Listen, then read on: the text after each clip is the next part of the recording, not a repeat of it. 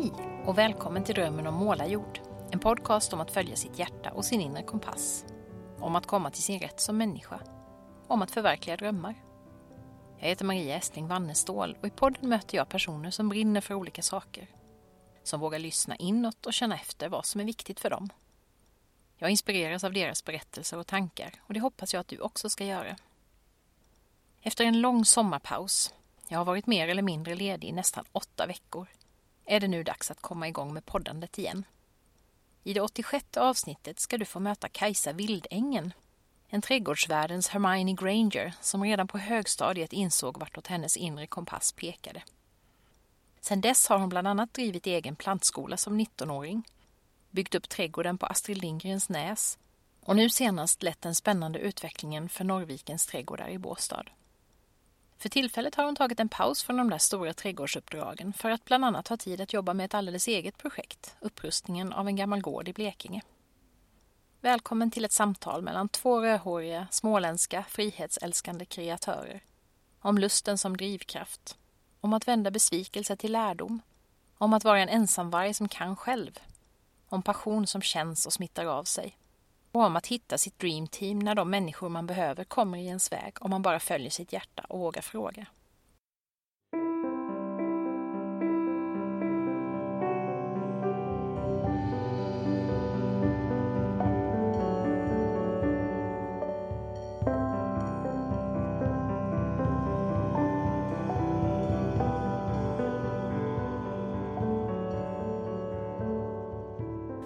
Jag är så Ja. glad att du är här Kajsa. Ja, Det är jätteroligt. Jättekul att få vara Ja. här ute i den här fina miljön. Och det är faktiskt första gången vi spelar in ett vanligt poddsamtal här ute i Målarjord. Ah. För jag har nästan alltid hälsat på mina gäster hemma Ah. eller på jobbet eller så har vi setts på något fik eller sådär. Okej, vad Vi har roligt. haft, ja, så det är himla lyxigt att få sin Det- poddgäst levererad till Ja. dörren. Så Det är lite min jordmån, så Ja. att jag var inte så svår på den frågan. Nej. Vad ska vi vara? Är perfekt, vi är hos dig. Ja, men det är kul eftersom podden också heter Drömmen om målarjord. Ja, Så, så det finns ju en, en bakgrund liksom i att den är här Såklart. ifrån. Så det är jättekul. Men idag ska det handla om dig. ja. Ja, och jag tänkte börja med det där som jag ofta frågar mina gäster, nämligen att be dem beskriva sig själva. Och det tycker många är jättesvårt. Eh, tillhör du dem som tycker det är Eh, Det svårt? är lite olika. Nej, det tycker jag. Fast det blir nog aldrig likadant, Nej.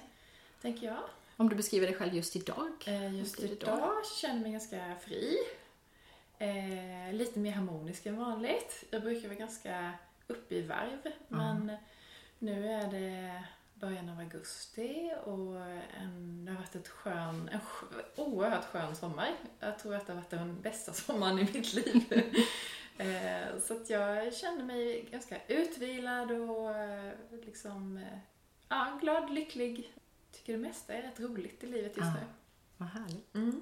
När jag tänker på det så tänker jag kreativitet Mm. jättemycket. Mm. Får den liksom plats i sommarvilan eller är den väldigt Eh, kopplad till ditt jobb? Ja, det får den absolut. Eh, och eh, den finns ju i lite olika former. Just nu så håller jag på och eh, renoverar en liten gård tillsammans med min man i Blekinge. Mm. Och vi är det här stadiet eh, som jag älskar, liksom när man ska skapa något nytt. Så det är jätteroligt, hela tiden. Varje dag känns som en, en dag i Sommar med Ernst. Ja, liksom. gud vad härligt. ja. Dokumenterar ni också så att ni liksom kan gå tillbaka sen och titta hur Ja, det såg ut innan? Så. Mm, jo, i alla fall med mobilen. Ja. Men inte sådär strukturerat. Det är kanske inte det jag skulle beskriva mig själv som, Nej. som väldigt strukturerad. Utan det blir lite som det blir. Är det alldeles nytt det här stället eller? Ja, det är ett ställe som har funnits i eh, Anders eh, släkt i många, många år. Eh, Tillköpt med skog för länge sedan och sen så har det funnits i, i familjen så att säga. Mm. Men ingen har bott där och nu håller vi på att liksom skapa ett hem. Mm. Vi ska inte flytta dit just nu för vi har barn hemma på olika håll båda två. Men någon gång i livet. Mm. Så att det är det här känslan av att plantera fruktträd och tänka att man ska få liksom det, bygga för bygga framtiden. för framtiden. Och det är väldigt stor skillnad att göra det, tycker jag. Alltså den, det är otroligt stor skillnad att skapa trädgård på en plats där man känner att man ska vara. Mm. Eller om det bara är lite tillfälligt. Mm. Det blir helt olika trädgårdar liksom. Så det är kul. Mm. Hur tänker ni då? Hur, hur vill ni liksom att den här trädgården ska vara sen när Den, ni sitter här på ålderns höst? eh, den ska vara ganska rumslig.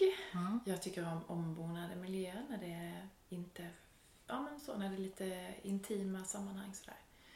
Och sen ligger det jättefint. Det är en sån här sagolik plats med sjötomt och bokskog Mm. och kulle och sådär. Så att det, på något sätt så faller det sig ganska Ja, naturligt. bara i sig är det ja, det är jättefint. plats. Absolut. Ja, härligt. Men det är klart att det behövs lite häckar och strukturer och lite trädkronor och så. så att Mm. Det, det sitter jag och eh, ritar på ibland. Jag vi har liksom inte riktigt börjat på trädgården utan vi har börjat lite med husen och göra i ordning och sådär. Så jag går och vänder och vrider nu på linjer och häckväxter och allt sånt Just där. det, det som ju är ditt eh, Ja. specialområde. Ja, men det är mycket svårare till sig själv. Ja, jag kan tänka mig det. Mm. Hos någon annan är det väldigt lätt. Ja, där är det lättare att tänka objektivt på något sätt. Ja, det blir, blir känslorna involverade också kanske Ja, mer när man precis. Mm. gör sitt eget. Ja. ja, vi ska ju komma tillbaks till, naturligtvis, till din trädgård, eller dina trädgårdar. Mm. Men jag tänkte vi skulle backa bandet lite grann och eh, prata om hur, vem var du när du var barn? Mm. Fanns det här kreativa och trädgården och allt det där i dig redan Ja, tidigt? det gjorde det. Jag var ganska tidigt liksom, trädgårdsintresserad. Farmor hade en stor trädgård hemma och hade liksom odlingar ungefär som du har här. Mm. Och hon odlade för nytta och nöje. Mm. Eh, Men det var en trädgård som inte var sådär perfekt. Den var inte militäriskt skött. Utan gräsmattan var lite hög och bellisen blommade. Och ja, det var lite sådär fritt och skönt. Så där tror jag första kopplingen kom. Och även mamma och pappa hade jättemycket odlingar så hemma. Jag är liksom uppvuxen på det här egenodlade grönsaker och så. Men eh, sen kom egentligen mitt trädgårdsintresse kom faktiskt från en, eh, en praktik. Jag hade en praktik i sjunde klass kanske. Och jag vet inte riktigt vad det var som gjorde att det blev där. Det kommer jag inte ihåg. Men, eh, men det var på Växjö plantskola i alla fall. Och jag tyckte det var superroligt. Alltså det var det här att göra fint. Det var ju att ställa fram växterna i så här jag har någon slags ordningssinne i mig. Jag har lite raka rader och färger och liksom sådär eh, system som jag tycker är roligt. Och sen var det det här kontakten med kunderna. Att eh, alla som kom dit var ju så glada och intresserade. Och sen så, så fort man kunde hjälpa dem så blev de ju så himla tacksamma Ja. och lyckliga. Ännu gladare de Ännu gick. gladare. Ja, och det tyckte jag var jätte, jätteroligt. Och sen så har jag någon slags eh, ja, men sån entreprenörssida i mig som tyckte det var roligt att eh, det klirrade i kassan. Ja. Hade du liksom- det hemifrån också med entreprenörskap eller var det? Ja, det har jag. Ja. Absolut. Ja. Pappa byggfirma mamma Ja. revisor. Och. Ja, just det. det har jag. Så du har fått med dig ganska, en Ja. ganska god dos av det Ja, du har blivit. absolut. Ja. Så att det, det var trädgård ganska tidigt. Mm. Eh, Så att jag började där, jag började jobba helger och sådär direkt efter den här praktiken. Och sen blev det liksom trädgård, jag ska jobba med trädgård. Mm. Så gick jag trädgårdsgymnasiet utanför Kristianstad och sen så började jag på den här plantskolan Ja. direkt. Så du, du alltså flyttade mer eller mindre hemifrån efter högstadiet då? Ja, det För det var jag. internat Mm, det var skola internat. där då? Mm. Ja. Det är ganska, tänkt på det, att det är många som gör det men det är Ja. väldigt, man är väldigt liten då egentligen. Ja, det var kanske, ja men det var lite typiskt mig också. Ja. För att när jag var ung så var jag väldigt tidig med allting. Ja. Jag hade liksom som motto att man är inte yngre än man känner sig. och så gjorde jag allt jag ville. Så att eh, det kändes helt naturligt liksom. Vad fick du med dig från eh, utbildningen? Det var ju en, så här efteråt så kan jag ju känna att det var ju en, en jättebra utbildning på många sätt. Men det som var så himla tydligt var att, att vi var, jag var jätteintresserad och Mm. målmedveten liksom. Vi var 17 som började den här trädgårdsklassen och vi var åtta som gick ut. Jaha. Oj. Och vi var två som var intresserade. Ah. Och, och det var en ganska speciell miljö att vara i. Visst. alltså, jag var ju skitjobbig i, i klassen för att jag ville ju veta mer. Ja. Och liksom, jag hade kvällslektioner i växtkunskap med, med växtkunskapsläraren. Såhär Hermione Granger i Harry Potter. Precis. Och han tyckte ju det var jätteroligt att någon var intresserad. Men liksom, ja, det, det hade ju säkert kunnat bli ännu bättre på någon annan skola. Där det fanns lite mer Lite mer, ja, Absolut. Mm. Men det var ändå jätte, jättebra liksom. Och sen gick du raka vägen och startade egen plantskola? Ja, men då började jag Ja. jobba på den här Växjö plantskola. Eh, och när jag kom tillbaka dit så hade ägarna skilt sig, men drev det tillsammans ändå. Och så gick det något halvår eller någonting så sa de, nej nu, vi vill sälja, vill du köpa? Eh, och då var Wow. jag ju 19. och det, det kändes då som att jag, jag har alltid varit ganska orädd liksom. Mm. Men eh, jag tyckte ändå att det kändes som att det var ju rätt vi var några anställda och det var rätt mycket odlingar och alltså både perenner, buskar och rosor och, och, och så försäljning direkt till Mm. kunder och partiförsäljning då. Så att jag, jag fick med mig Susanne som hade drivit plantskolan sedan innan. Så hon både köpte och sålde så att säga. Mm. Och en eh, kille som heter Mats som också var anställd. Men sen visade det sig att de var ju inte riktigt lika intresserade. Alltså, jag var mer drivande och äh, återigen kanske Lite samma som i Lite skolan. här jobbiga. Ah, varför måste vi ändra på allting? liksom. Så att de hoppade av efter ett tag. Mm. Och eh, sen eh, drev jag det under några år och eh, fick barn ganska tidigt. Mm. Eh, så jag var, var jag 22, 23 då när jag fick Klara. Och då skulle plantagen etablera sig i Växjö. Och då kände jag att ah, men det är ju en, en tuff match att Mm. ta. De kom in och hade liksom en, en miljon i marknadsföringsbudget Ja, och plan om att slå ut alla liksom. Så då, då kontaktade jag dem och frågade om de ville köpa istället. Så då hyrde de min anläggning Mm. medan de byggde. Ja, Och så startade jag Klockargården ute i Ör istället. just det, den här fina trädgårdsbutiken Ja. som fortfarande lever och Absolut, funkar. absolut. Även om du är kvar där längre. Ja. Hur var det att gå från plantskola till Det var jätteskönt. Eh, för att eh, plantskolan var ju, den hade jag ju köpt så att säga, Mm. när den var färdig i sin form. Så. Vilket var, det var bra, det var liksom centralt läge. Men jag tyckte det var jättesvårt med kombinationen av att både odla och sälja Mm. samtidigt. Man skulle liksom göra allting på en gång. Ja. Eh, under några intensiva månader så var allting så himla skönt.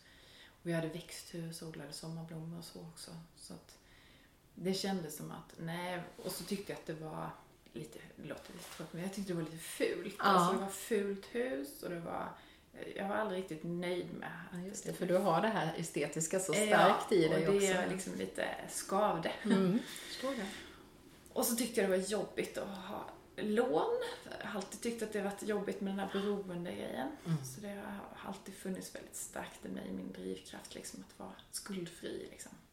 Så, så då kände jag att ja, då, då löste plantagen det åt mig. Mm. Och så betalade de uppbyggnaden av Klockargården. Ja, just det. Så det, det Smart. kändes bra Ja. faktiskt. Och så fick jag göra det från början. Var det bara du där eller var ni flera från början? Nej, det var bara jag. Det var bara du. Mm. Mm. Och det var nog också någonting som jag kände att jag det hade gått bra att driva med andra men jag är mer ensam eh, Mm. varg liksom så. Jag vill gärna bestämma eh, och inte fråga så mycket om lov Nej. utan kunna gå på ja, jag är ganska luststyrd liksom. Ja. Och ganska korta beslutsvägar. Just det. Känner igen mycket där. ja, och det är ju skönt Ja. faktiskt. Så blev det så. Ja. Och hur länge höll du på med det? Med Klockagården? Ja, det var, jag började ju faktiskt när, när yngsta dottern var, ja, man var ju någon slags mammaledig och bygga upp. Det var ju Mm. bara en, vad ska jag säga, ett slyområde och en övergiven lada där. Så det var ju Vilket är helt obegripligt idag när man Ja, kommer dit. Det är så otroligt fint ju. Ja, men det var ju kanske ett år nästan kombinerat mammaledighet och grävskopor Mm. och renovering och, och liksom så, och sen hade jag det under ett antal år och anställde eh, Kerstin som Mm. eh, var min bästa vän. Eller är fortfarande. Ja. Som jag har varit hemma hos och haft Ja. en bokcirkel. Ja, Min bok. härligt. Ja. Så att hon jobbade ju som anställd och jag höll på med annat. Så att, vad kan det ha varit? Fyra, fem år någonting. Ja, men det var, det var jätteroligt. Ja. Det var ju många kunder som flyttade med från plantskoletiden Just det, då. för då hade du byggt upp en... Precis. Och det kändes ju såklart extra roligt när de kom tillbaka och man får ett speciell eh, relation med många Ja, kunder som, man har handlat, som har handlat många år och man vet nästan hur det ser ut hemma hos dem. Och... Just det, för där står ju alla de där buskarna och blommorna som jag har sålt till dig. Så Ja, man precis. sig Ja, ja. och många då, inte långt ifrån alla, men, men de som är sådär intresserade, och du vet, de visar bilder, och vissa Mm. kanske man har varit hemma och gett rådgivning Ja, till och ja, du har gjort lite sånt. Mm, absolut. Mm. också. Ja. Så, ja, det blir kul. Ja. Det är ju ett sånt fint område där också Mm. just att det är Örsland Café och det, Mm. det hänger så väl ihop så att det är ett Ja, sånt det trevligt utflyktsmål. Ja. Det är ju dit man tar sina gäster när de kommer Ja. på besök. Så åker man dit och fikar och så går man i Precis. trädgårdsbutiken och flanerar och Ja. köper något. Ja. Jo, men det var lite så jag tänkte faktiskt när, alltså på, på sommaren på Växjö plantskola, så var ju alltid parkeringen tom. Ja. Var så här varmt och tomt och liksom växterna där och var jättefina men inga kom ju för de var inte där. Nej. Och så eh, var det ett par släktingar till mig som drev lantcaféet i Ör. Mm. Och där var det alltid bilar. Ja. Varje gång jag körde förbi tänkte jag, det är här man ska vara. Ja.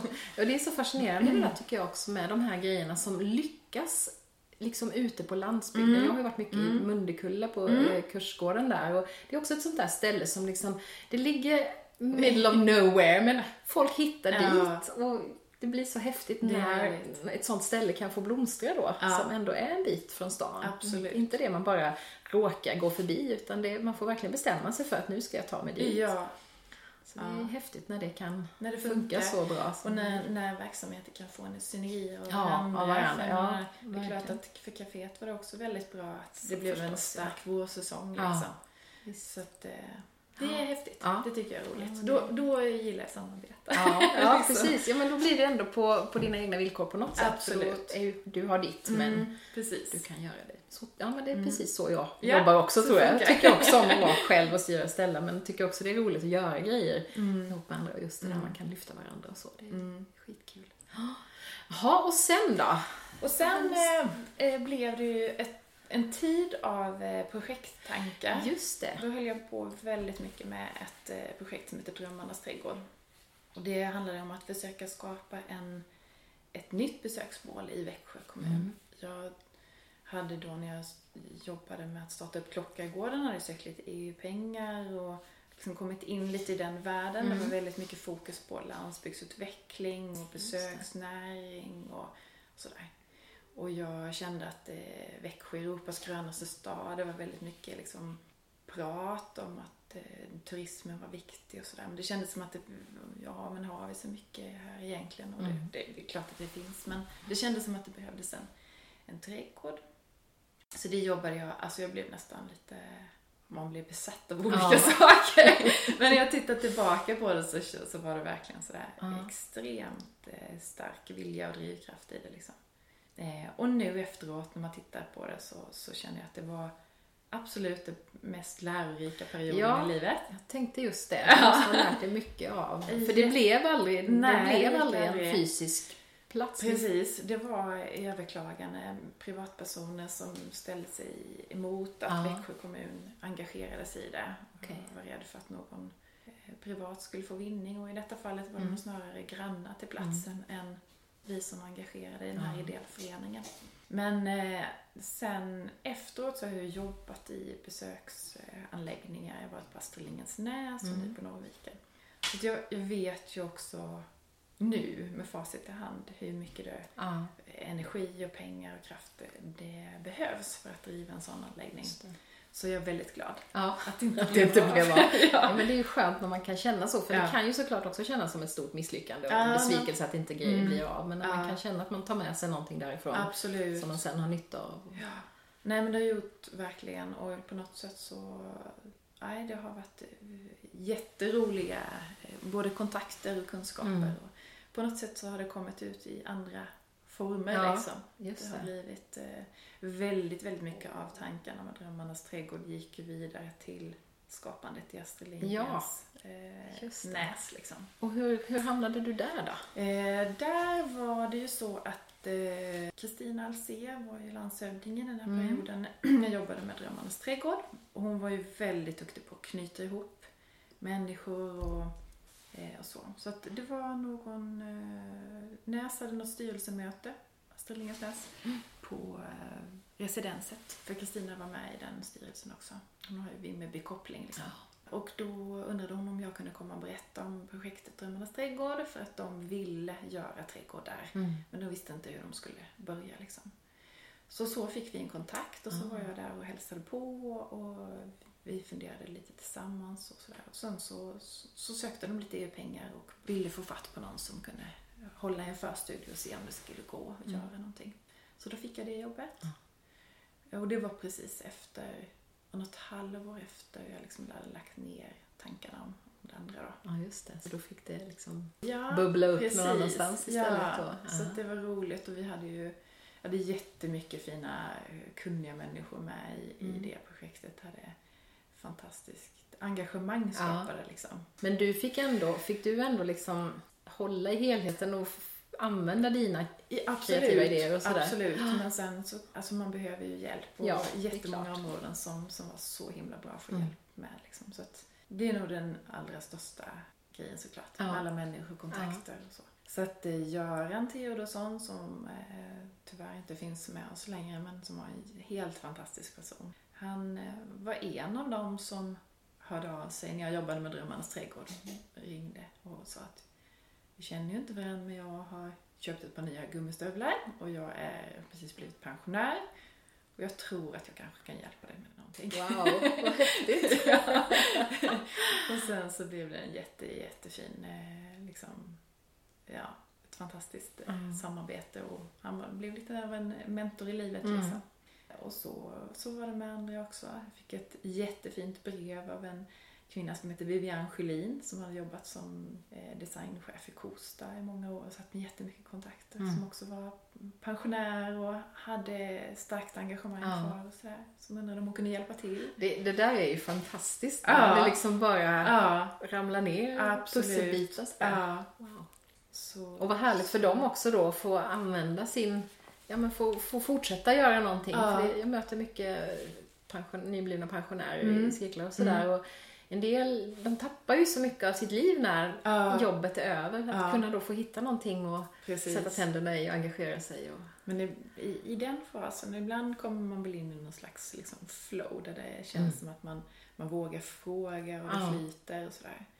Men, men där var ju liksom, alla bara sa ja hela tiden. ja men det är liksom att då har man, man har liksom bara öppnat någon kanal till Ja. universum. Såhär, hej! Ja. Nej, ja, ja, ja, nu Ja. kommer det.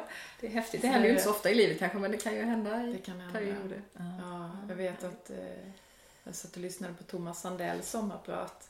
Ja. Just det. Och han var också en sån där person som, ja, jag skulle behöva någon kontakt med någon design. Jag kan väl bara ringa och fråga. Ja. Och så sa jag, ja, visst, det kan jag. Jag, Ja. jag hämtar mig på Växjö flygplats. Ja. Så, och så kom Ja, han och så, vet, ja, men jag gör det här för att det, jag tycker det är roligt. Ja. Det kostar inte Nej. i nästan ingenting. Nej. Jag behöver fylla på energi. Ja, liksom. men det, tycker, det har ju varit så med den här podden också. Ja. Att jag också har varit sådär, och ja, men man har haft sina drömgäster och så, och så här kontakter som har de sagt ja. Mm. Ja. Så jag har intervjuat Kajsa Ingmarsson och Stefan Sundström och de här Ja. som har varit mina idoler i så många år. Ja. Och så bara, ja, och så har vi haft jättetrevliga Ja. sådana här samtal. Vi bara suttit på varsin sida ett bord. Och det, ja, men det är Ja. jättekul när när man inser att ibland så är det inte så långt till de där Nej. drömmarna eller vad det nu är. Nej. Man, det, det, Och ibland måste man våga fråga. man måste våga, det är inte Ja. så farligt. Man kan inte, för jag har ju fått nej också naturligtvis från några, men väldigt få faktiskt. Och jag tror också just det där när man, när man helhjärtat brinner för någonting Ja. så tror jag att det märks. Det smittar av Och smittar sig. av sig och det känns som att ja, men där skulle vara kul för här är någon som genuint Mm, vill precis. detta. Det är inte Ja. bara liksom, jag, jag har inte kontaktat de personerna för att de är kända utan för att det är Nej. människor som inspirerar mig så mycket. Det är liksom den Precis. grejen. Jag kan tycka det är precis lika roligt att sitta och prata med min bästis liksom i Ja. ett poddsamtal. Det har inte med det att göra men Nej, just det där att få, det. få dela den där gnistan på något sätt. Det är Ja, men det, det är väl en sån grej som man ändå får ta med sig och hoppas Ja. att det kan smitta av sig till barn och vänner. Ja, just att precis. våga fråga. Att våga fråga Ja. och, och inte, ja, nej just det, och kasta sig ut lite då och då. Ja, Och sen behöver man sina livlinor ibland sådär. Men, ja, nej vad härligt. Vad, vad gjorde du? Jag har inte varit på Näs. Kan du, för den Ja. som inte har varit där, hur Ja, det ju, blev det? eh, jo, men det är ju då alltså Astrid Lindgrens barndomshem. Mm. Eh, jättefint litet hus som då låg i utkanten av Vimmerby när hon var liten. Ja. Eh, och sen under 60-70-talet så hade det liksom staden byggts, Ja, just det. växt och byggts närmare. Så att eh, mm, det var ju en besöks, ett besöksmål där man hade guidade turer i barndomshemmet. Och så fanns det ett nybyggt, eh, en stor liksom, paviljongsbyggnad med en utställning med audioguider och så i. Och så var det den gamla prästgården som Astrids föräldrar då arrenderade mark av.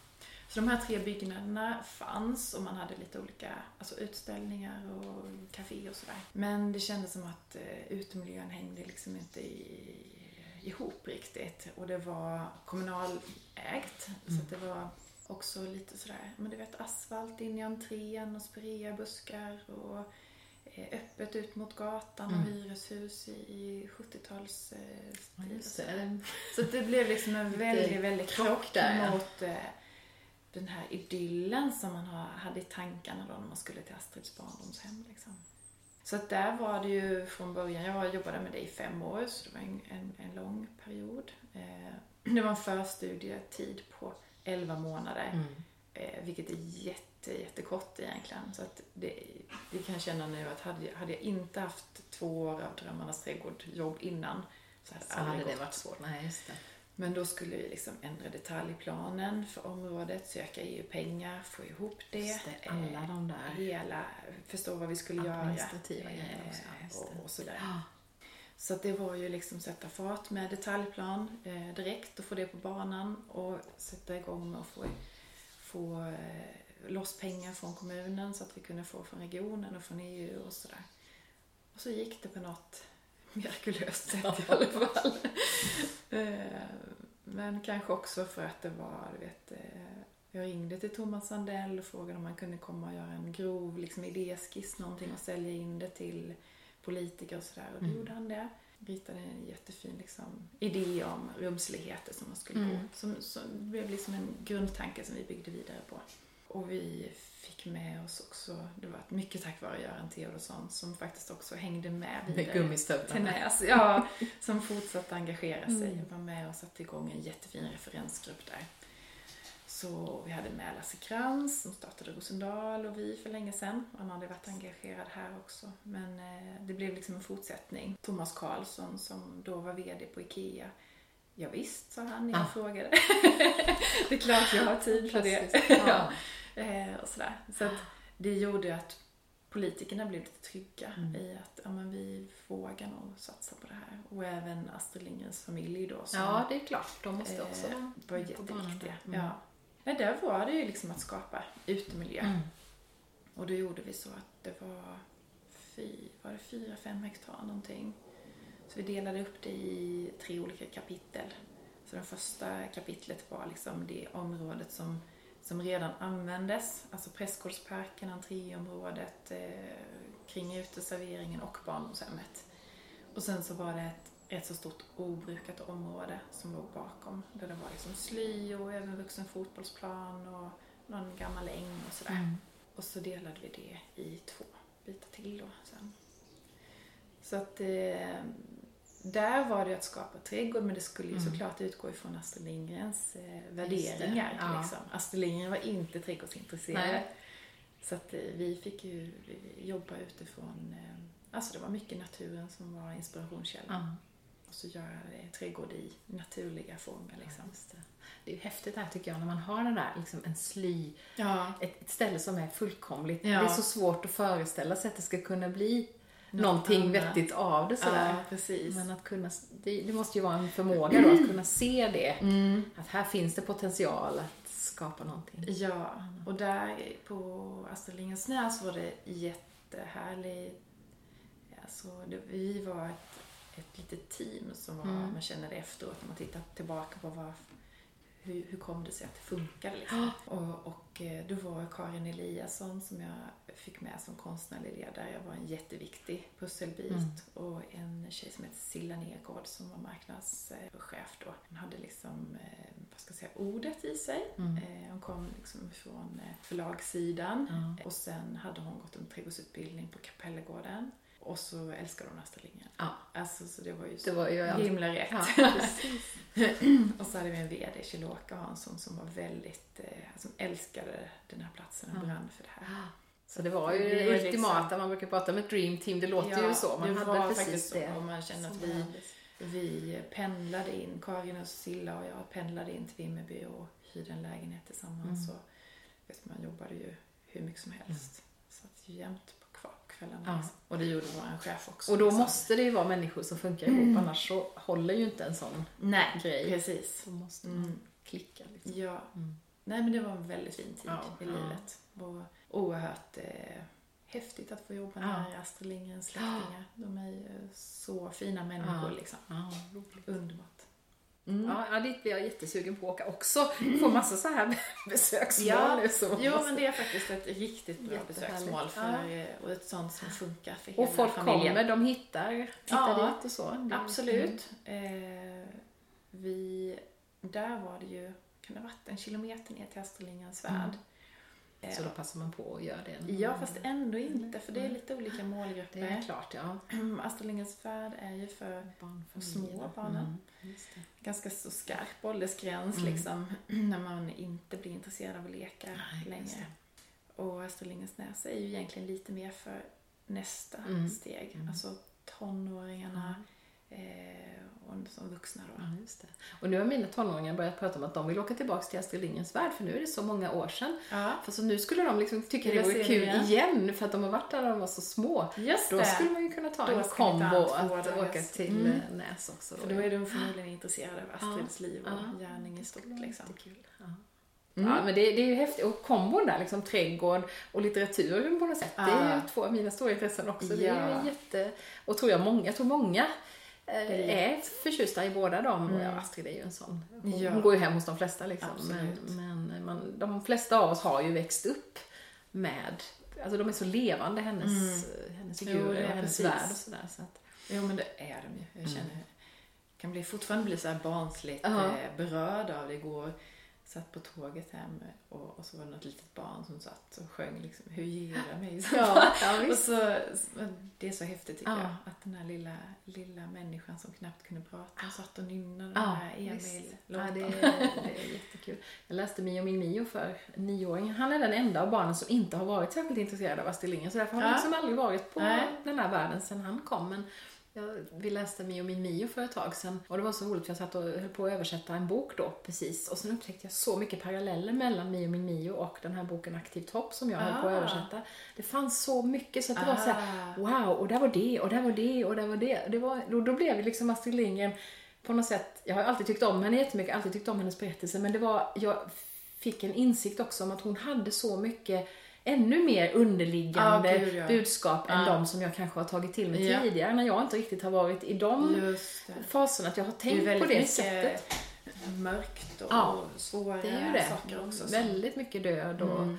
sorg och Mm. eländiga uppväxtmiljöer och ja, det Mm. finns hur mycket som helst. Och här var, kunde jag koppla det liksom till klimat, det. planetens förstörelse, Ja, ja. Frida Kahlo och Donald Trump. och Du vet, det Ah. fanns, så här, wow! Ja, Det var precis. så. Och samtidigt det här aktiva hoppet då med Mio och Jum-Jum som inte ger upp trots att allting ser så Ja. himla mörkt och dystert ut och nu är de på väg. Och, och så får de den hjälp de behöver. Och, nej, det var så, det var riktigt så här rysvarningar när jag läste den. Så det, ja, jag är lite sugen på att gå igenom en del av Ja. Astrids Precis. verk igen. Men det Mm. kanske kan bli barnbarn Mm. framöver som kan intressera Mm. sig också.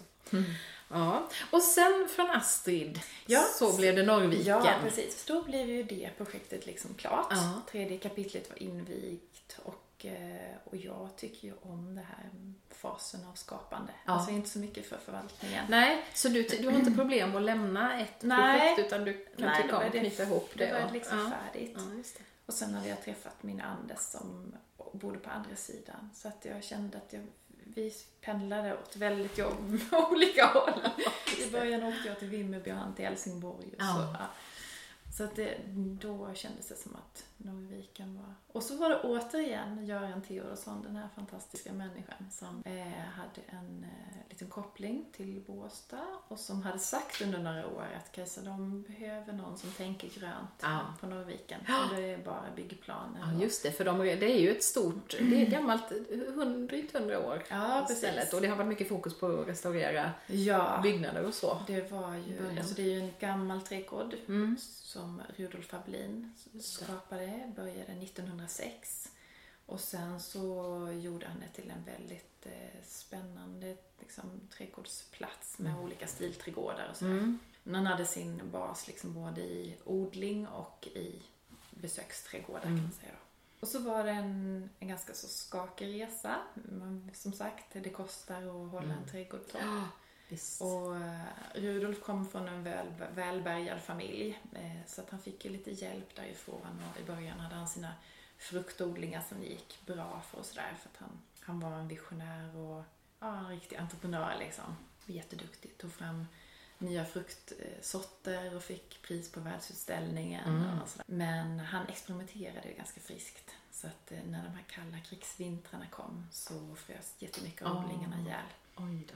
Och det gjorde att han blev i beroendeställning och trädgården, alltså sen kom det perioder när det var svårare. Eh, så, ja, nu ska vi tänka vad vi är i tid då. 2012, 2013 årsskiftet där så hade stiftelsen som hade bildats eh, någon gång efter fruktodlingarna hade frusit ihjäl då, eh, då hade den gått i konkurs. Eh, och då hade familjen Paulsson, Erik Paulsson, Mats Paulsson som startade Peab en gång i tiden. De är därifrån. De hade liksom varit med och stöttat stiftelsen under väldigt många år. Och både med bidrag och lån och pengar och sådär. Så då, då blev det så att de fick köpa en konkursboet av stiftelsen och eh, börja restaurera då. Och då började de med husen. Så när jag, när jag tog kontakt med dem, vad är det då, tre somrar sedan, fyra. Då så var de väldigt tydliga med att vi har inga färdiga planer på trädgården. Nej. Utan vi behöver hjälp med det. Ja. Så återigen liksom, Ja, precis. tajmade in jättebra ja, där. Ja. precis. Så eh, det var lite samma, samma läge. Mm. Eh, fast ändå helt annorlunda. För det hade vi Rudolfs 14 hektar och 100 Just det. år i ryggen. Liksom. Ja, visst. Så att det, var ju... Mycket mer att förhålla sig till på det viset kanske. Ja, och väldigt mycket som var klart. Ja. Men det handlar om att liksom lyfta fram Ja. i ett nytt ljus just på något sätt. Och stilträdgårdar, det betyder alltså där finns då en renässansträdgård, en barockträdgård och, och Precis, och en sådär. japansk trädgård, en österländsk och en italiensk. Så eh, grunden finns ju där liksom. Mm. Eh, Men väldigt många trodde ju att eh, Norrviken inte fanns längre. Nej. Alltså det Det hade tappat liksom sitt... Ja, det gått, varit en törn- Törnrosasömn Ja. under rätt så många år. Det. Så det handlade om att börja lyfta fram Ja. det och berätta och skapa program och, och sådär. Så att Ja. det började hända någonting. Ja, visst. Och din roll, för då har ni varit, ni har varit ett team här också, men... Ja, fast Eller hur har det där har det varit ganska... Så när jag började så blev jag ansvarig för drift och utveckling av trädgårdssidan på Norrviken då. Och då var det en sex, sju anställda i trädgården. Eh, men ingen som hade trädgårdsutbildning. Nej. Och som sagt inga färdiga planer på vad man skulle Mm, göra med trädgården. Så att det var ju, det var ju ett jobb av att plocka fram liksom tre, fyra, femårsplaner på Mm. Vilka delar ska vi börja med. Men det var väldigt mycket samarbete med ägarna. De är jätteengagerade. Ja. Eh, Det är liksom deras eh, hjärteprojekt. Ja. Så det har varit jätteroligt att Ja. jobba så nära dem. Så, så teamet har ju varit eh, Camilla som har VD och, och ägarna själva. Liksom. Så det har varit roligt. Ja. Och jag, jag läste om det igår, det, man blir alldeles fascinerad bara att läsa om Ja. allt som finns där, Ja, tycker jag. ja. Jättehäftigt. Och du har varit med och skapat det här med musik och vatten och rörelse och djur. Vill du berätta Ja. lite om hur du har tänkt när du Ja, har... men grundtanken är, Fin. alltså Norrviken är ju en sån plats som, som man på något sätt har som trädgårdsmänniska alltid har följt lite Ja. grann. Eh, och det har ju varit då berg och dalbana. Eh, en period var Tage Andersen arrendator där och då var det lite blomstrande igen och besöksantalet ökade och det var liksom fint.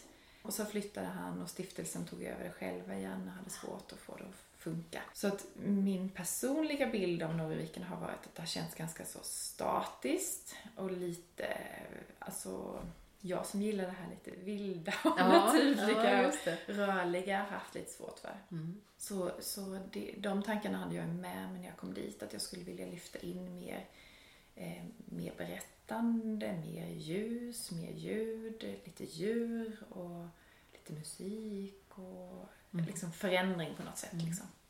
Så att det har varit mer det har varit mycket det temat Ja. som vi har jobbat med. Och sen har ägarna haft stora byggplaner sen innan. Alltså när jag började så var det två växthus redan beställda. Så, så det har ju funnits en, eh, liksom en ram att jobba Mm. Ja. vidare ifrån. Ja, just det. Men du har ändå kunnat känna att du har fått utlopp för Absolut. dina idéer. Väldigt mycket. Och det här med musiken lät ju jättespännande. Ja, jag tycker det är så väldigt Ja. Fint i en trädgårdsmiljö att tonsätta Ja. vissa miljöer. Jag tänker att det är ett sätt att skapa stämning liksom. Mm. Och eh, där är det då sju stilträdgårdar och vi har valt att jobba med att sätta ett tema varje år utifrån dem. För att liksom Mm. Just det, för det är ett årligt tema också. Ja, precis. Och vi började med den romantiska trädgården som ett tema. Det var liksom en trädgårdsdel som vi behövde lyfta och restaurera och sådär. Mm. Och sen i, i, i år så är det då barocktema. Och nästa år ska det vara 100-årsjubileum som Oj. publikpark. Ah. Så då ska det bli på nyttfödelse, Ah, renässans. wow. Så, så de här musiken är kopplat till temat. Ja. Så man också Ja, får in lite förändring i det.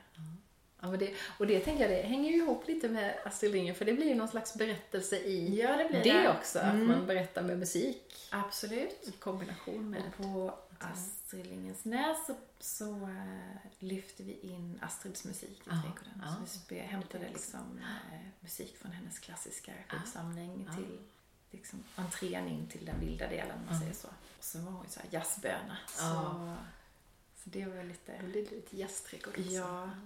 Och så gjorde vi ett jätteroligt projekt där faktiskt tillsammans med Georg Riedel som Ah. har skrivit så mycket fin musik. Visst. Så han, eh, han komponerade ett nytt stycke till trädgården där på temat hopp. Mm. Det var jätte, jättefint. Så det, Wow. det är lite roligt. Ja, det är Mm. jätte... Och det är så häftigt för det är så, sådana här grejer som man inte...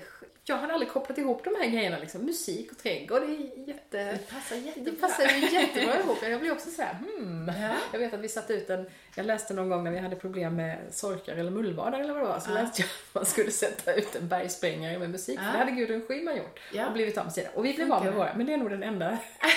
och sen så lyssnar jag på musik när jag är ute och jobbar i trädgården sådär. Men, men inte, jag har inte tänkt liksom i de termerna att man faktiskt kan ha musik Nej, det är så installerat liksom en, i, just i en besöksträdgård Ja. sådär, så kan man ju skapa Jätte- men folk stannar upp Ja. eller man, man kan liksom hjälpa dem att eh, komma till ro eller Mm. liksom se ett nytt perspektiv Mm. för att man får dem att sätta sig någonstans eller sådär. Men visst. Det, det är roligt Ja, tycker jag. jättefint. Mm. Och så djur då. Bin läste Bin, jag om, ja. som jag drömmer om här Ja, att ha så småningom. bil, där finns en fantastisk bigård Ja. med nästan små slott till bikup. Ja, få åka dit och få inspiration Ja. när det blir dags. Typ en miljon bin är det. Ja, Men då har, ni sen- fått, då har ni människor som, som kan bin som har liksom, eh, Ja, precis. jobbar med dem Vi har där. en, en biodlarförening som Mm. är kopplad till det. Mm. Och eh, sen har vi, eh, jag säger fortfarande har vi, jag har faktiskt slutat där. Du har slutat? ja.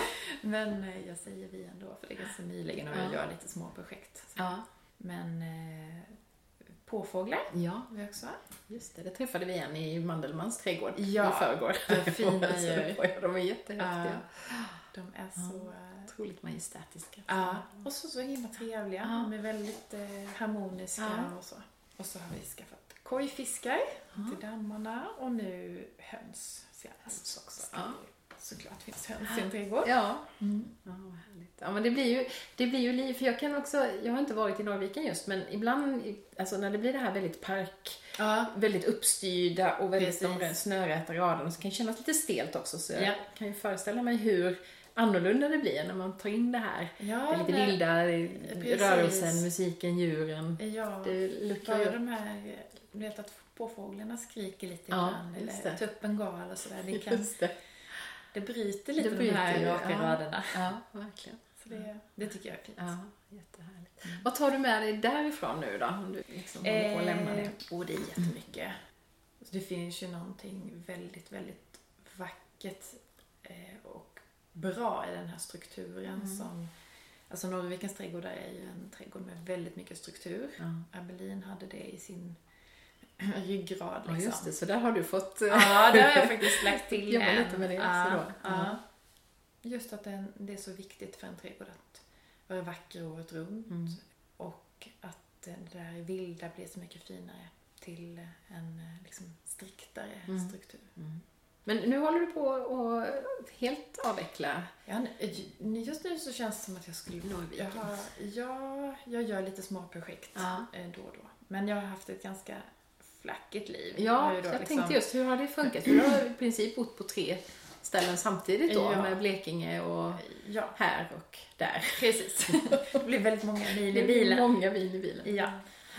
Eh, men vi har inte haft det här huset i Blekinge så länge. Nej. Ja, och nu sedan årsskiftet så har vi fått liksom, ta över där. Så att då blev det ett val att göra. Och då kände jag det. att det var, för mig var det viktigare att välja det här spåret att få, få rota sig lite mer på Mm. en plats och börja bygga Mm. utifrån den geografin. Liksom. Just det. Jag, det låter ju liksom knäppt, men, men, men eh, Bjär är inte riktigt min jordmån. Nej. jag, är, en- jag dras till skogen och sjön. Ja, Liksom. ja. Eh, så det är ju så olika var man trivs. Ja. Jag har bott i Mellbystrand varannan vecka i ett antal år och eh, jag tror jag kan räkna på en hand liksom, hur många gånger jag har varit vid havet. Ja. Och det är tre minuter att gå. Ja, ja just jag det. går till skogen istället. Så att, eh, Ja, för jag funderade just på vad som var din favoritplats. Liksom sådär. Mm. Men då är det skog och sjö mer än Ja. hav och öppna Ja, vidder och så. mm, Ja. ja, det är det. Men du har, du har eh, en plats här också Ja, då? I, i Berg. I Berg, Mm. ja just det. Utanför Växjö. Mm. Så att där har jag mina barn och Ja. mitt hus och mina katter. Och Din egen Ja. trädgård? Och, Ja, fast, ja. fast där har jag bott i fem, sex år någonting. Där fanns uppvuxna fruktträd Mm. och så en stor häck runt. Så den trädgården har jag alltid känt att det här är en mellanstation. ja, jag, det. Det är inte där du ska Nej, driva dina så kreativa... där har vi hängt upp hängmattor och vi installerat en robotgräsklippare. Ja, ja, just det. Så får den sköta sig lite Ja, själv. så att Mm. det... Det är väl lite det att man behöver kontrasten också kanske. Ja, Just precis. att man kan inte hålla på med samma sak. Nej. Både Nej, privat och Precis. jobbmässigt hela tiden. nej. Det måste bli lite gränser också. Mm. Så nu har jag precis eh, sagt upp mig där och tänker att jag ska göra lite omställning. Jag Mm. vet inte, jag skulle behöva något bra ord för, för det är ju alltid sådär när man inte riktigt jobbar. För Nej. det gör jag inte just nu. Nej. Jag håller på och jag ska plugga lite, Mm. lära mig lite ritprogram och lite annat som Ja. jag känner att jag skulle vilja fördjupa mig i. Och sen vill jag ägna mig rätt mycket åt att renovera. Mm. Ta lite tid till det. Inte anlita hantverkare för 480 kronor timmen utan göra det rätt så mycket själv. Ja. Ja. Så en, ett år eller två så tänker jag att det ska vara lite så här utvecklingstid Ja. av sig själv och Ja. hem och tid på något sätt. Var det ett självklart beslut tyckte du? Eller har du... Mm, ja, ja, alltså det var svårare var väl att liksom säga upp sig från liksom som utvecklingsansvarig på Mm. Norrviken. Det är ju ett jätteroligt jobb. Ja, såklart. Men eh, det kändes ändå självklart. Mm. Jag såg någonting om mattor också. Ja, just det. Ja, jag har ett litet eh, mattföretag också. Ja. Som jag inte heller har hunnit ge så mycket tid. Nej. Det ingår också nu de här åren att ge det lite mer tid. Så jag, jag säljer gamla trasmattor Ja. eh, på nätet. Mest i Tyskland, England och USA. Eh, så att jag köper in oftast då av släktingar som vet vem som har vävt dem. Ja, just det. Eh, och så berättar jag är en liten historia. historia där. Ja. Ja, då får du in berättandet där Ja. också. Ja. Och så tar jag bilder och, och gör det sökbart liksom. Ja. Så att det är, Kul. ja, det är Hur- roligt. Alltså, det låter ju som det... Va? Var, Det var kom kom det från ifrån? ingenstans. Ja, men det kom från en period eh, av lite rastlöshet Ja. när, när det började bli lite klart i Vimmerby och eh, jag tyckte att jag, jag vet inte, jag hade nog lite för mycket tid när jag var Ja. hemma tror jag. Eh, och så var det en, en tjej som jobbade med det här i, i Berg och som hade det ganska svårt att få det att Alltså hon kämpade Mm. eh, och hade svåra förutsättningar och jag tänkte att men det måste gå, det var den här entreprenörssidan i mig. Just det det. måste gå att göra det igång det. enklare, bättre. Eh, liksom, inte tvätta hos grannen i källaren utan ja, få lite struktur på det. Jag bygga en fotostudio och sådär. Så då blev det så. Ja, vad roligt. Mm. Vad, är, vad har du för, alltså vad är dina viktigaste drivkrafter? När du, för du har ju gjort så mycket. Eh, ja, det, Olika alltså det saker. har nog... Det, min viktigaste drivkraft har nog egentligen alltid varit det här att vara oberoende. Alltså, Ja. skuldfria, någon Ja. slags strävan. Ja. För då blir man oberoende. Just det. Så att tjäna lagom mycket pengar Ja. så att man inte är beroende av någon annan. Ja, just det. Sen så kan jag klara mig på ganska lite. Men eh, den här känslan av att kunna få styra sina dagar själv. Mm. Jag tycker inte om när någon annan bestämmer över mina dagar. Just det. Så Mm. mycket frihet och kreativitet Mm. och, Ja. utlopp för det. Och den här möjligheten att kunna följa, följa lite lusten. Liksom. Alltså Mm. nu så är jag inne på att eh, jag ska, jag har gjort en del trädgårdsrådgivning och rita trädgårdar och så. Mm. Så det, det ska jag fördjupa mig in Ja. i och eh, liksom nörda ner mig i. Ja, just det. Så det känns jätteroligt. Ja. Och då, då vill jag kunna åka iväg till någon designer och, och, och eh, praoa i tre veckor. Ja. Om jag känner för Ja, det. ja. Eller, ja, Ja. du förstår vad jag menar. Ja, verkligen. Mm. Och jag tänkte på det, för jag läste någonstans, det var någon tidning som frågade, om, frågade dig om ditt bästa trädgårdstips och så sa du just det här att Ja, men eh, att, att utgå från sina egna Mm. önskemål och behov och inte titta så mycket på vad grannen Nej, gör. Eller, och jag precis. tänker att det är precis det som hela den här podden handlar om egentligen. Ja. Det är ju att gå sin egen väg, känna Ja. efter vad behöver jag, vad Ja. vill jag, vad tycker jag är roligt. Precis. Lust, så den här lust, eh, lusten som drivkraft Mm. är ju någonting som jag önskar att fler kanske vågade lyfta fram lite mer. Just jag det. tror att vi är väldigt ofta styrda av en massa saker vi har. Ja, men man, man tittar på hur andra gör. Man, Mm. man har med sig någonting från sina föräldrar. Så här borde man göra. Ja. Mm. Ja, men det är så lätt att fastna i det där liksom att så här gör man. Precis. Och att våga verkligen känna efter. Oavsett om det gäller trädgården eller hur jag ska Ja. jobba. Ja, precis. Att Ja. våga Ja, men jag tycker lita det är lite mer på roligt det. att... Eh, sen har jag börjat med lite uthyrning. Jag tycker också det är roligt. Ja. Eh, nu har vi lite uthyrning i Blekinge på Airbnb och jag har lite hemma. Och det är också någonting som jag tycker ger lite energi. Mm. Det är roligt när man hör det Airbnb-ljudet plinga det. till. Ja, det kommer ja. bokningar. Ja, ja visst. Ja, vad häftigt att få, ja men det där med de där olika projekten, det Mm. känner jag också att vi har mycket gemensamt det där liksom. Mm. Att jaha, men där har vi ett litet projekt och sen Mm. gör man något större projekt Precis. ibland och så avslutar man det. Sen kan man ha de där små projekten igång. Och Mm.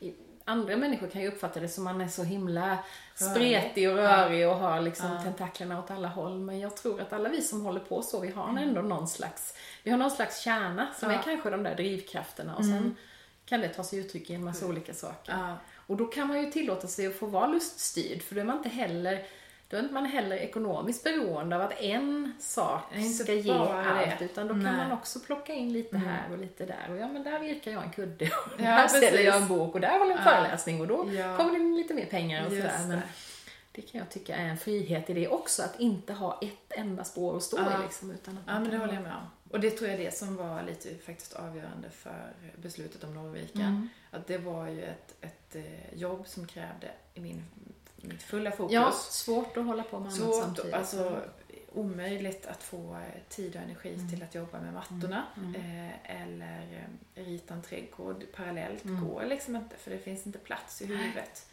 Eh, och en bokning på Airbnb blir Mm. bara, mest bara lite jobbigt. Ja.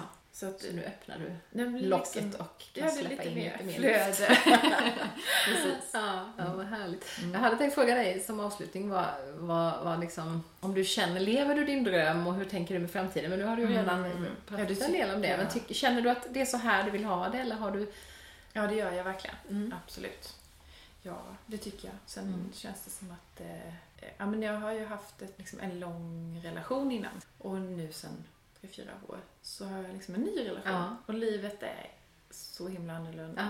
Ja. Jag har helt bytt eh, fokus och eh, värderingar. Jag känner att det är så häftigt att få, få, få uppleva kärlek på riktigt och känna sådär. Att det blir självklart liksom att Mm. styra sitt liv i, tillsammans med någon. Mm.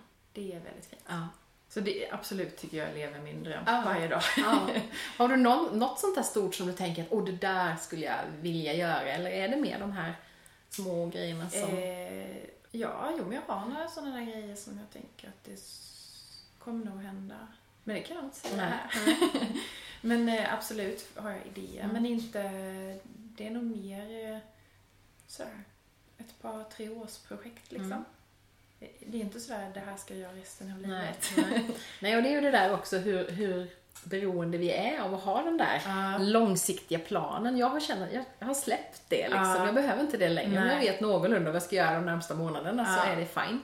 Så löser sig det mesta har jag Absolut. insett. Men, men det kan ju kännas oerhört skrämmande för någon som kanske har jobbat anställt hela, hela sitt liv och haft ett väldigt inrutat Ja. liv. Att, att, den där, att inte veta vad som händer om ett år.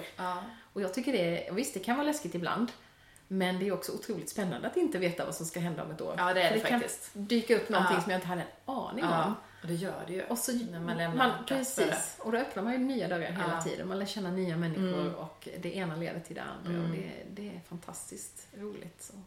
Men jag ser fram emot det här spåret, att ägna mer tid åt att rita Mm. trädgårdar. Mm. För att det tycker jag är väldigt eh, oerhört roligt. Ja. Och där finns ju också en, en del av projektlederiet Ja. som hjälper folk Precis. att förverkliga det. Och komma tillbaka till det du pratade om i början, det här med plantskolan och Mm. mötet med människorna. Att det Precis. blir en tydligare kanske Ja. kommunikativ bit i, Ja. i jobbet också. Så. Mm. Och så blir det ett resultat. Ja, som är roligt. Så det- Jätteroligt. Ja. Ja. vad kul att få prata med dig Kajsa. Jag känner att vi har mycket Ja. gemensamt här förutom vårt röda hår. Ja, precis. Tack så hemskt mycket för Ja. att du ville komma till Målarjord. Jättetack och inspirera.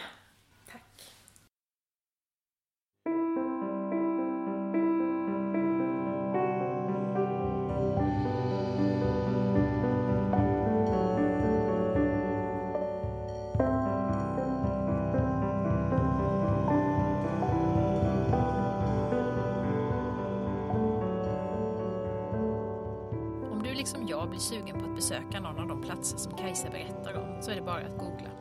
På Astrid Lindgrens Näs, Norrvikens trädgårdar och så Klockaregården i Ör, där jag redan har varit åtskilliga gånger. Åker du till Ör kan jag dessutom rekommendera en fika eller lunch på Lantcaféet. Det fanns mycket i samtalet med Kajsa som jag tycker är intressant. Som det där med att något man drömt om och jobbat med inte alltid blir av. Så var det med Kajsas Drömmarnas trädgård och med min kursgård i Målarjord som jag pratade om i början av den här poddserien. Men både Kajsa och jag har tagit med oss tankar från havererade projekt in i nya sådana. Hon till Näs, jag till enklare former av kursgårdsverksamhet. Som de inspirationsworkshops jag kör hemma vid och där vi testar verktyg från min kurs Den inre kompassen. Guidade meditationer, övningar och reflektion, enskilt och i grupp. I september eller oktober planerar jag att köra en sån dag mejla mig på maria inrekompass om du skulle vara intresserad. Något annat vi pratade om var det här med att det gick så lätt för Kajsa att få ihop sitt Dream Team när hon jobbade med Astrid Lindgrens Näs. Jag tror att det handlar om två viktiga saker, som vi också var inne på. Att när man brinner för någonting så möter man ofta de människor man behöver längs vägen. Och att inte vara så rädd för att fråga om någon man skulle vilja samarbeta med vill vara med och leka. Kanske skulle du behöva ett Dream Team i ditt liv även om du inte har planer på några stora projekt. Men kanske bara människor som hjälper dig att komma till din rätt. Kanske finns de där omkring dig om du bara vågar fråga. Så är det för mig. Jag har en grupp kvinnor omkring mig som hjälper mig att växa. Som egenföretagare och människa. Och så var det det där med hopp som vi kom in på flera gånger i vårt samtal, Kajsa och jag. Parallellerna mellan Mi och min Mio och boken Aktivt hopp som jag har varit med och översatt. Och så Georg Riedels specialskrivna låt för Astrid Lindgrens Näs, också den på temat hopp. I sommar har jag, till skillnad från förra sommaren som präglades av mycket klimatångest, börjat känna ett litet spirande hopp igen. Jag tror att det dels har att göra med vädret, men också med mitt arbete med den där boken, Aktivt hopp, och tankarna det väckte. Jag har tröttnat på att fastna i ångest och oro och kommit fram till att jag gör mer nytta i den här världen om jag kan hålla fast vid det där lilla spirande hoppet och jobba för det oavsett hur sannolikheten är att det kommer att gå vägen. Om du är nyfiken på boken kan du kika in på Vide förlags webbplats och läsa mer. Nu håller den dessutom på att läsas in som ljudbok av en jätteduktig uppläsare, Maria Lyckov. Det blir toppen. Jag har också fått det glada beskedet att min nya roman Kantstötta porslinsugglors paradorkester ska läsas in av samma härliga uppläsare som sist, Anna Godenius. Det är så himla kul att veta att det jag har skrivit tar sig ut i världen på olika sätt. Jag släppte ju den där romanen i juni och har under sommaren fått massor av fina kommentarer. Du kan läsa mer om boken på Kompass förlags webbplats om du skulle vara intresserad. Nu tänkte jag försöka få ihop några små drömkorn framöver och sen blir det förhoppningsvis ett nytt poddklansavsnitt i slutet av september. Där kommer vi bland annat att diskutera vad framgång egentligen är för någonting. Kanske har du också en fråga som du skulle vilja höra oss prata om? Hör av dig. Till sist, glöm inte att Drömmen om målarjord finns på Facebook och att det finns en blogg på poddens webbplats. Där kan du också prenumerera på mitt inspirationsbrev, brevet från Målarjord, som kommer ungefär var fjärde vecka. Tills vi hörs igen, njut av sensommaren och tidig hösten och var rädd om dig. Hejdå!